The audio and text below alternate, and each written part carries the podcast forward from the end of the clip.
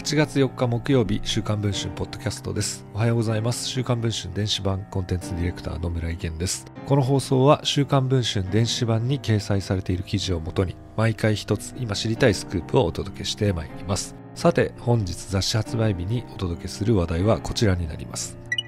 2021年7月6日トレーニング中に倒れその約1ヶ月後の8月3日に27歳の若さで亡くなった中日ドラゴンズの木下祐介投手。今回そんな木下選手の妻茜さんが初めてメディアの取材に応じ倒れた時に球団が適切な対応をしてくれていれば祐介は助かっていた。後遺症はあっても今頃はこの家で娘や息子と一緒に過ごしていたなどと辛い胸の内を語りました。中日ドラゴンズで将来を期待された右腕だった木下投手の死は世間に大きな衝撃を与えました。現役の選手だったことに加え倒れたのが新型コロナのワクチン接種からわずか8日後のことだったためです。あれから1年茜さんは5歳の長女と3歳の長男を育てながら懸命に前を向いています。しかし片時も頭から離れない思いがあると言います。夫はなぜ死んだのかということです。茜さんは主治医の先生からはこう説明されました。倒れた原因の一つは新型コロナのワクチン接種だけど亡くなった原因は別にあると。このように語りました。病理解剖の結果木下選手は激症型心筋炎を発症していたことが分かりました。彼は倒れる8日前の6月28日新型コロナのワクチンを打っていました。主治医によればワクチンで心筋炎を起こしていたところに激しいトレーニングをしたことで不整脈の一種である心室帯動を発症し心肺停止になったと考えられるといいます。ただ死の直接の原因は別でした。搬送の遅れだといいます。実は木下投手が倒れてから周囲が救急車を要請するまで6分間もかかっていたことが分かったといいます。妻がそれを主治医の先生に伝えたところ搬送が早ければ助かったと言われたそうです。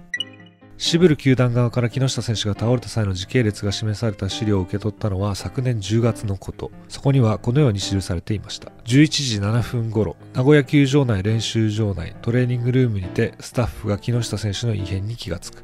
11時13分発信履歴。トレーナーが119番へ電話。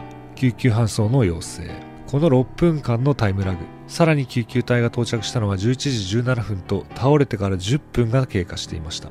救命の現場では心肺再開が1分遅れるごとに救命率が10%下がると言われています。しかしスタッフが AED を探しに行ったのは緊急要請の後でした。茜さんは最初に異変が気づいたスタッフに話を聞いたといいます。最初はいびきをかいているのかと思うぐらい大きな呼吸が聞こえたそうで木下同士は仰向けに倒れており気づいたら体も硬直していたと証言をしたそうです。しかし呼吸もあり心臓も動いていたからその時点では救急車を呼ぶ必要がなかったとこのトレーナーは説明をしたそうです。